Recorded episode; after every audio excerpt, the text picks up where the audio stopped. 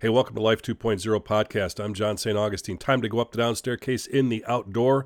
Make sense out of the senseless, and if at all possible, find the obvious buried in the absurd. Hold on to your lug nuts. Time for an overall. Let's get to it.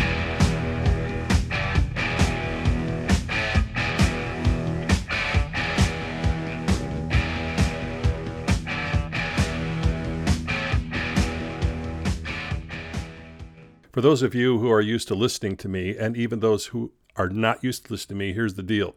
Uh, when I open these shows, you heard me say, time to go up the down staircase in the outdoor, make sense out of the senseless, if at all possible, find the obvious buried in the absurd. There's a reason I say that because so much of what's going on in the world is absurd in so many different ways. And looking for things to cut through all that stuff uh, is often difficult to do. You turn on the, the news, you'd be afraid to come out of the house in the morning. This is not what life is about. And it seems like over the years that the concept or the, um, I should say, the idea of hope, uh, this incredible, powerful tool that we have at our, our beck and call that we seem to have forgotten, uh, has gotten pushed back to the back burner in so many different ways. But there's people doing something about it. I am so thrilled because I get to talk with Kathryn Goetzke. She's uh, the Chief Hope Officer Never heard of that? Me neither until she joins us. She's uh, with the, I hear you chuckle in the background. She's the Chief Hope Officer of the Shine Hope Company, which is on its way to move here in Chicago. They're planting their roots here in the Windy City. They have a lot of events coming up, and you need to know about it, and you need to know about Kathryn. Welcome to the show. Oh, thank you so much. It's wonderful to be here. So, nobody just gets out of bed in the morning and goes, I'll be a Chief Hope Officer right? I mean, it's a yeah, high. Right. I mean, that's not something I've ever took a class in. I did. There's no college course that I know of it. How did this all come about for you?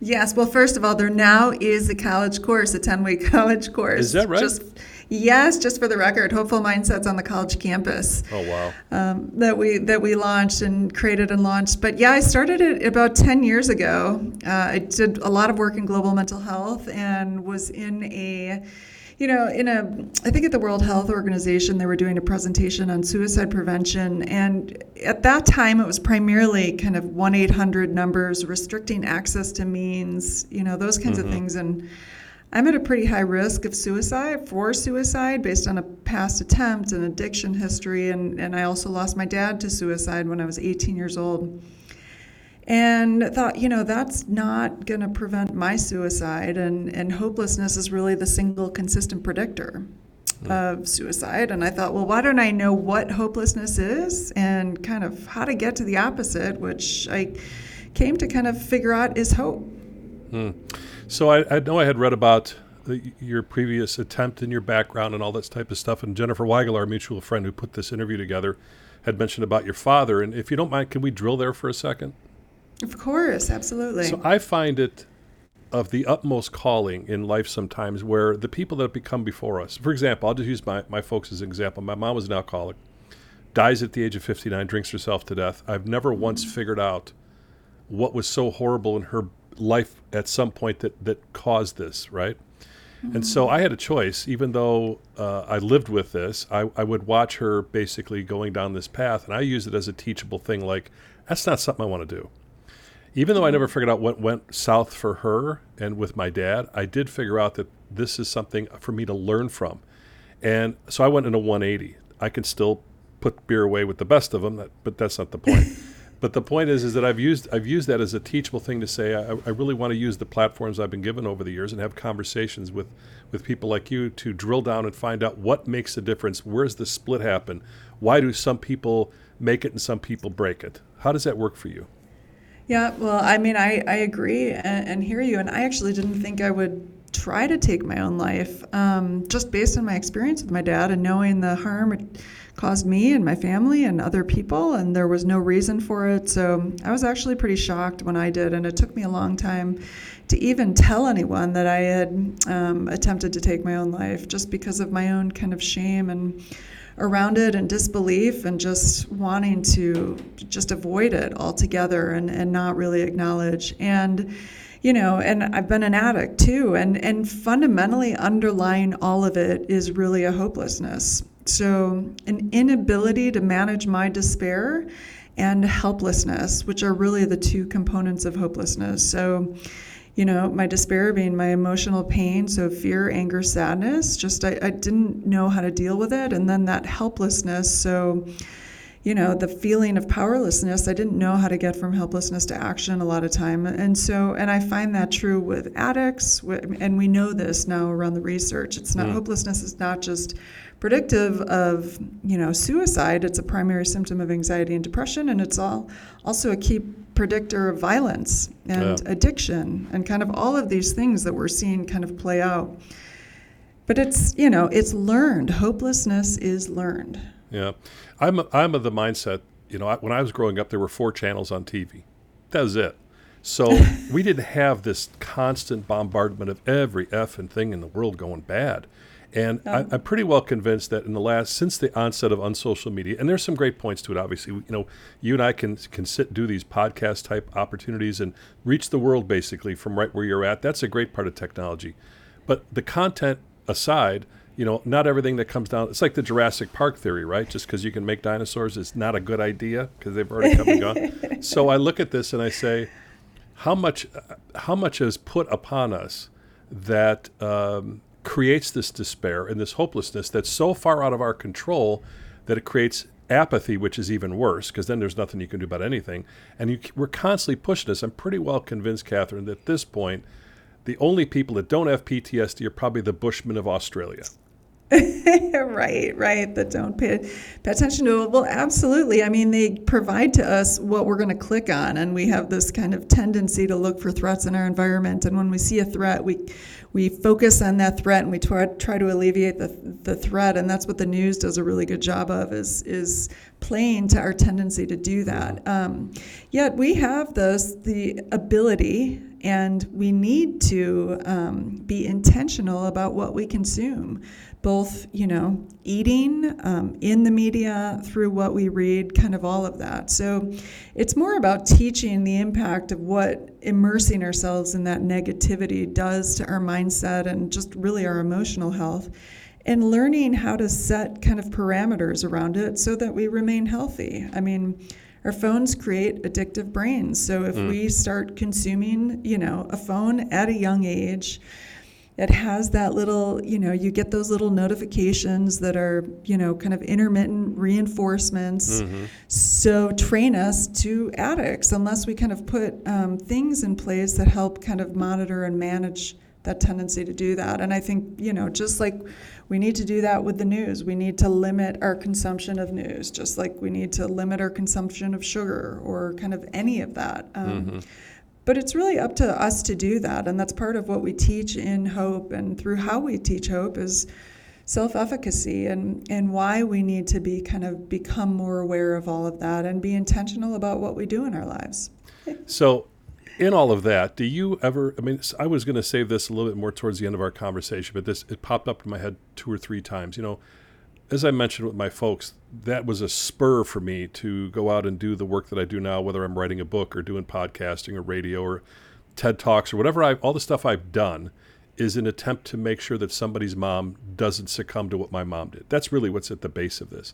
Is it the same for you? Do you see that this path that you've been on, you almost had to take this route in order to do the work that you do? Oh, absolutely. I absolutely had to, you know, take this path and, you know, both to save myself and to work to try to save other people and give, share, and provide the information. I mean, I guess I always kind of say I can't save anyone, and yet I can give them the information and resources. And then it's, you know, it's really up to individuals to, to, to to learn about it, to consume it themselves, um, and to better, you know, make better decisions for themselves. I'm, I'm pretty sure that had I known now, um, or had I known when I was a kid what I know now, I could have helped my dad in such a much better way and mm-hmm. i don't there there's nothing that's more painful or there wasn't for me than watching my dad suffer and not being able to support him and and help him in, in the way that i think you know society should have been able to but you know we just didn't know back then what we know now mm-hmm. tell me a little bit more about um, the exploration you've had of the concept of hope you know i can give you the definition but that's just words in a virtual Webster's dictionary. I don't think there's even a real dictionary anymore. But but what's how do you define it? What does it look like in your life, and how does it you think it plays out uh, around you? Yeah, absolutely. You know, when when I got started in the work, I thought you know they were measuring how hopeful people were, um, but they weren't teaching people how to hope.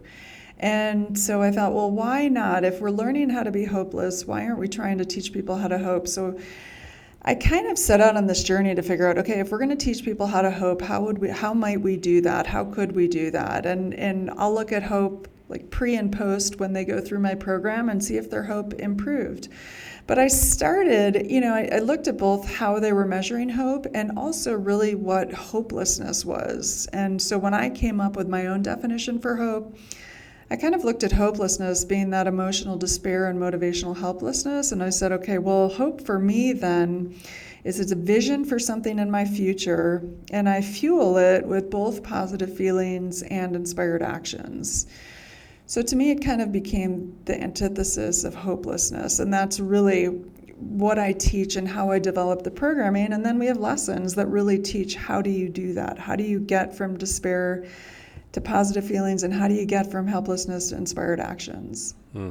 It's interesting to me because you keep using the word learning and teaching and learning and teaching. And, you know, when I was in high school, and I keep, keep referring to my ancient history here, but the bottom line is, you know, when you only had four channels growing up, everything looks pretty good. But uh, I didn't learn any of that in school. I mean, there was no, we don't even talk about it. You know, people just dealt with their shit and they just, that was how it was. And I'm so heartened on one hand that this work is being done. And on the other hand, you think of the, the lag time, it's taken decades for people to even talk about this. I know. Yeah, no, I know. It's, it's just it's tragic because we don't prioritize it and yet hope pretty much predicts all kind of outcomes in life how long you live how quickly mm. you recover from disease how well you do in school more so than your iq i mean it's so foundational and fundamental and so incredibly important and yeah, I wasn't taught it either. And I thought, gosh, I could have saved myself so many problems. I mean, hope mm. is a protective factor for anxiety and depression. So the more hopeful you are, the less likely you are to develop anxiety and depression. Mm. But again, they weren't teaching you how to do that. Nobody, they thought you can't teach hope. And I thought, well, if you can measure it and if you can teach people to be hopeless, then you can probably teach them how to be hope. And I'm mm. really excited to say that we proved that theory out. And, you know, we have a free global evidence based program now that anyone can download and learn, start learning how do I become hopeful, you know, and mm-hmm. and how can my kids become hopeful? So we have a parents guide as well that parents can download and use. And to me, it's one of the most important skills that we can learn. And, you know, if we want to end violence in our communities, well, hopelessness is driving that yeah. fundamentally. You know, it's not mental illness, it's hopelessness. They're in so much despair and they feel so helpless to do anything about it. Yet, you know, when you teach the skills to hope, you know, you can solve any problem through the framework of hope. Yeah.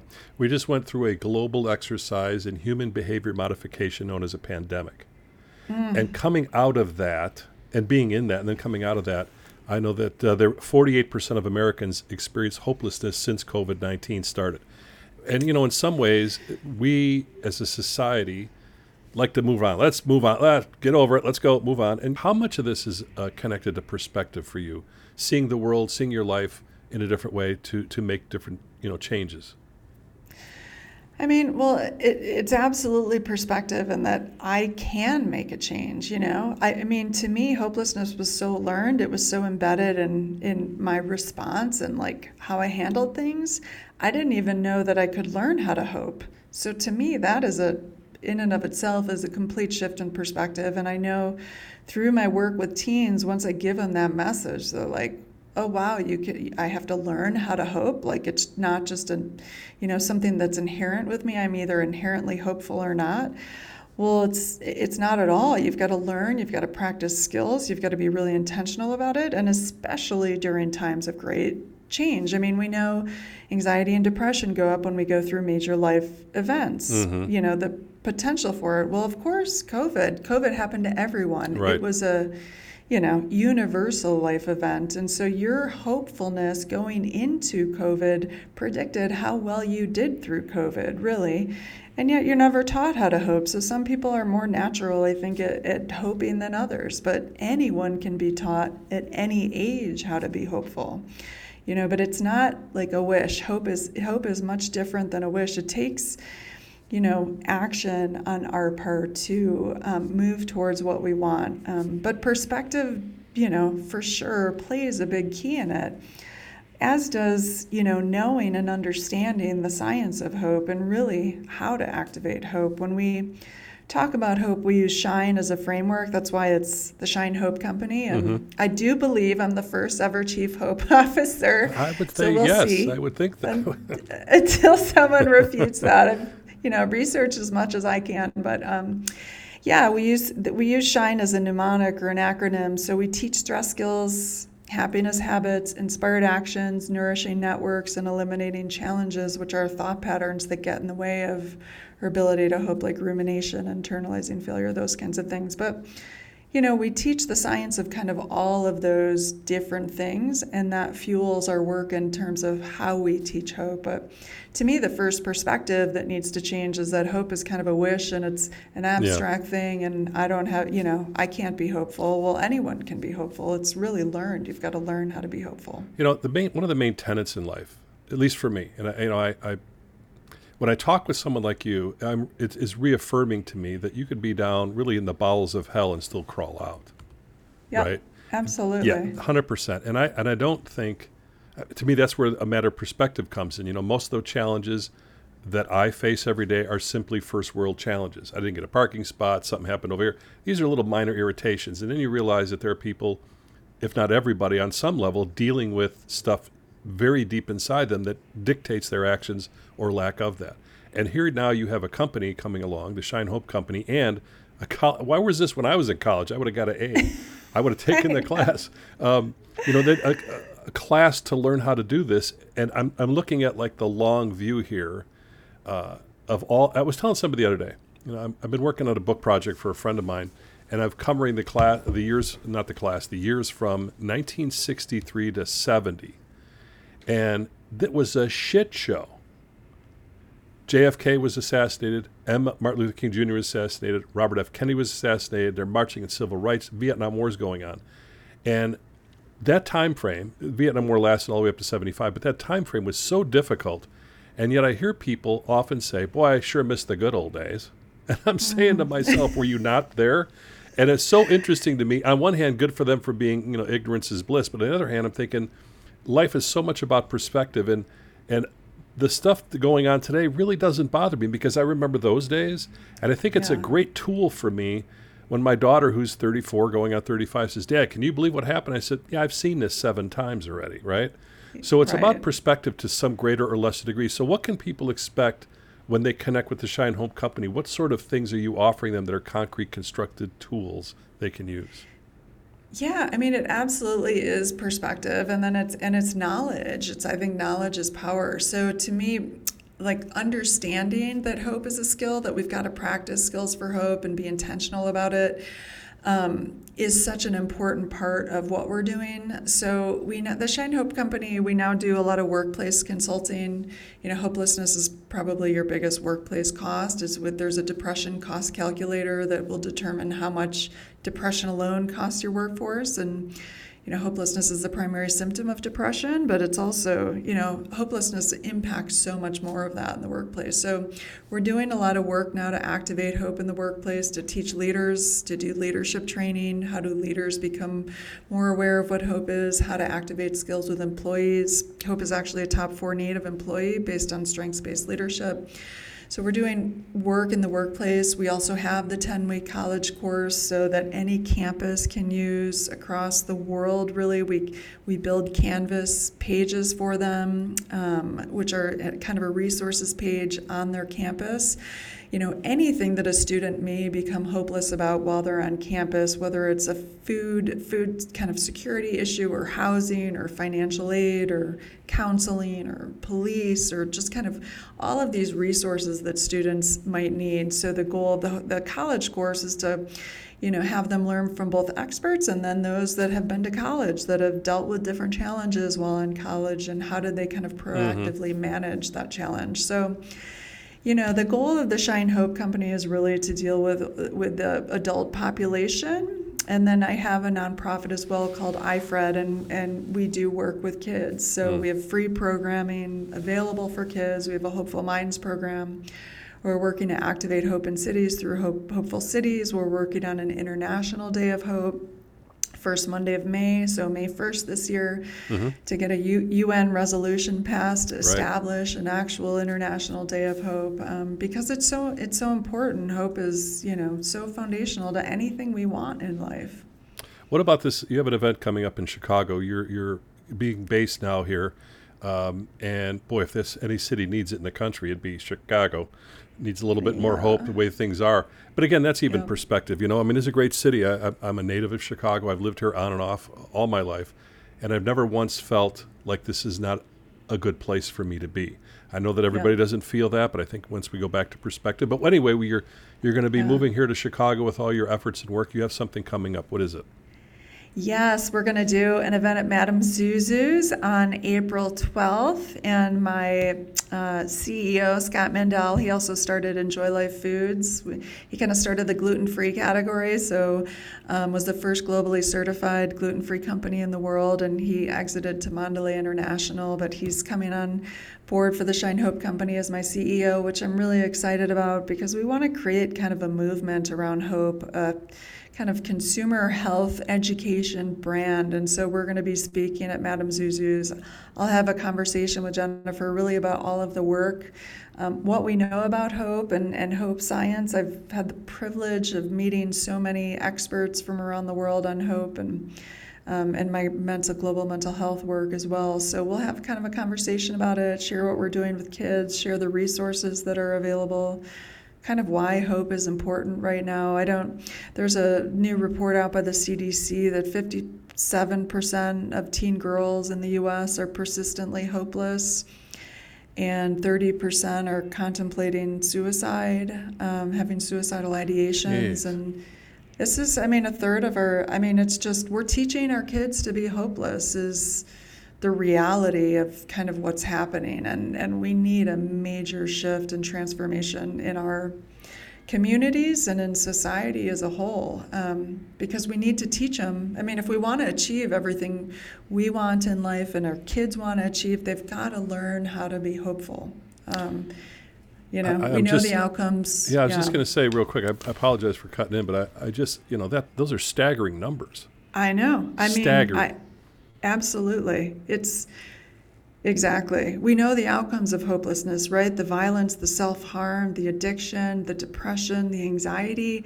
And we can't do anything if we have a community, all of our communities and youth are, um, you know, experiencing all of that. It's impossible to make change and to create positive momentum in society. And so, yeah, absolutely. I mean, to me, it's the number one issue of our times: how to how to teach our our youth and kids how to be hopeful, and you know, and the reality is, adults are fairly hopeless themselves, and yeah. we're teaching our kids. So um, it's got to there's got to be a major shift. Yeah, the long view on this perspective thing just keeps coming over and over again in my head as you talk, because I think to myself again, just my quick reference to the '60s. You know, I I don't know how we even crawled out of all that, but we did, and that's hopeful to me. You know, you, you go through the stuff you go through in life, and you learn from it. You try not to repeat it, and you move forward. I mean, th- these are kind of basic, slow steps. I think that that are have always been part of my life, but I'd never, I've never been around people who, I, I guess I just see it this way. You know, even with yep. the way my folks were, I've always saw this as a lesson. I was never a victim of it. I was a participant some to some degree, and I've always thought that was a really important distinction. That if you're you feel a victim of, of your life and your circumstances, once you start to look at the possibility you're that you're the common denominator and that you're participating, it kind of changes things. At least has for me. And what I'm hearing from you is a similar thing that while you went through these very, very dark times, you came through them. And to me, that's like giving permission for anybody to do the same thing. Yeah, absolutely. And, and that's the key is, I mean, you know not getting stuck in your pain like we it's so important to address what what we're in fear about what we're sad about what we're angry about and to really honor those feelings and experiences and then learning from them and using them as fuel for kind of action for why we're here our purpose what we can be doing. I mean that's fundamentally what we teach with hope. It's not about not addressing our feelings. It's really about honoring them learning to experiencing them but not acting out from a place of sadness, from a place of anger, from a place of fear, you know, really getting grounded in our emotions and then choosing action. Um, and that's such an important, such an important component and, and, aspect of the work that we're doing. I think as you talk about perspective, to, you know, one thing that is so different is the news. It's, mm-hmm. it's it, as you said, it's so focused on negative. So when you think of a youth that just now has access 24 7 to news, yeah. it's so negative. So it's training them that everything is negative, that everything is wrong, that everything, it's training their minds to that. And to me, it's just about learning. No, they're just using that as because that's what we pay attention to. We pay right. attention to the negative.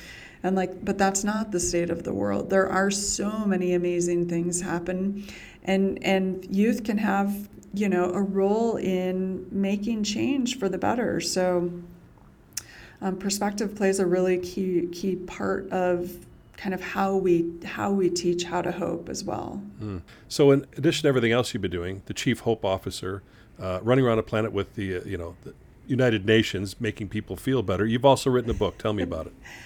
Yes, I have. It's called The Biggest Little Book About Hope, and it's uh, I wrote it when I was uh, as I've been in Reno, which is the biggest little city in the world. If you if you didn't know that, and I I've had the honor of working privilege with working Mayor Hillary Schieve here in Reno to create a hopeful cities kind of activation.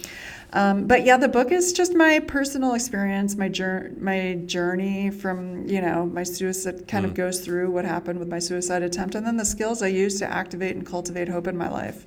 Um, and then the free programming we have, so links out to resources for that. Um, but you know, again, my I can't make people hopeful. I can kind of share skills and teach them what works for how to hope. Um, uh, the work is really up to individuals, I believe, to do. Um, and yet, it was really important for me to share what we're learning about hope and, and what we know about hope science and hopelessness science, and um, giving you know practical strategies that anyone can use to kind of cultivate hope in their own life. Well, I wish you didn't have to do this work. I'm glad that you are. So that's good. yes. And you're and you're moving forward all this. Of course, uh, that's uh, at Madame Zuzu's uh, April 12th at uh, 5 to 6.30. You'll be there with Jennifer Weigel having a conversation. If you want to get tickets yeah. for that, it's Zuzu's Cafe. Spell that three times backwards about 4 a.m.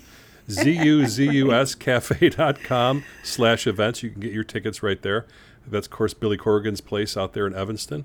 And uh, it's going to be a great uh, I know that the people being there and coming there will expect this from you. So thanks for taking the time. And if they want to know more about the Shine Hope Company, where do they find that at? At theshinehopecompany.com. I could have done that, but I wanted you to do it. I know it's amazing. right, pretty Shine cool. Hope Company. Now I'm really excited. Yeah, and I'm, I mean I'm super excited to be back. I'm from Chicago. I grew mm. up in Oak Park. Really? My dad was a retail Oak, banker. No yep. kidding. I didn't know it was Oak yep. Park. Yeah, so I lived like by Oak Brook. Oh, amazing. Not yep. far. Yeah. Great mall. that is a great mall. You should see. I don't know when was the last time you were here. Has it been a while? It has. Well. I mean, I've been. I haven't been to the Oak Brook Mall in a while. Yeah. Well, they got some great but, restaurants probably since you left. So go enjoy those. Nice. And yes, I hope I will. you will come back sometime. Oh, absolutely. Yeah. No, for sure. All right, Kathryn. I appreciate Wonderful. it. Thanks for spending the time with us today. Thank you so much for having me. I appreciate it. Until next time, be well, safe travels, keep the faith.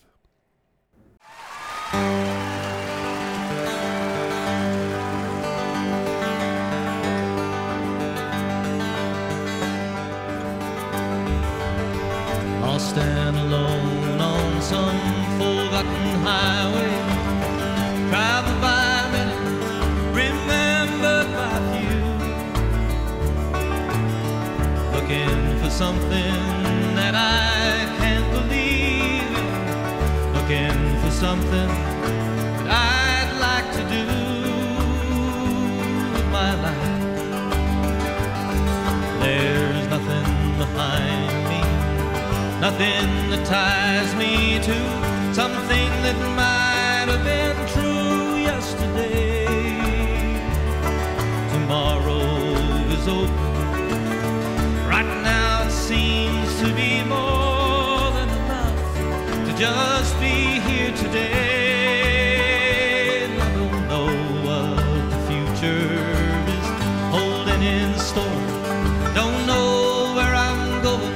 I'm not sure where I've been. There's a spirit that guides me,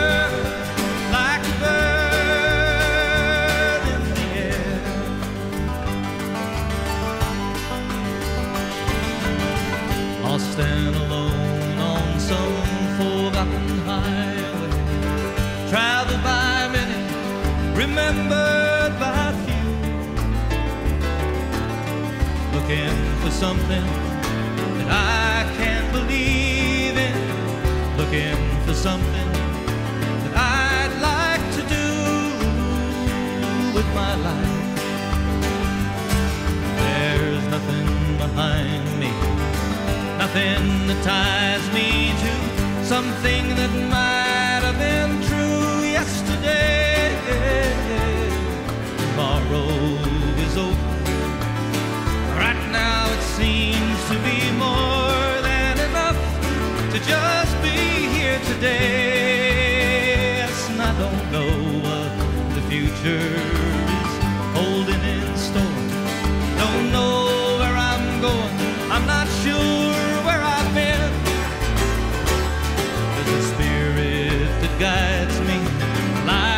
shines for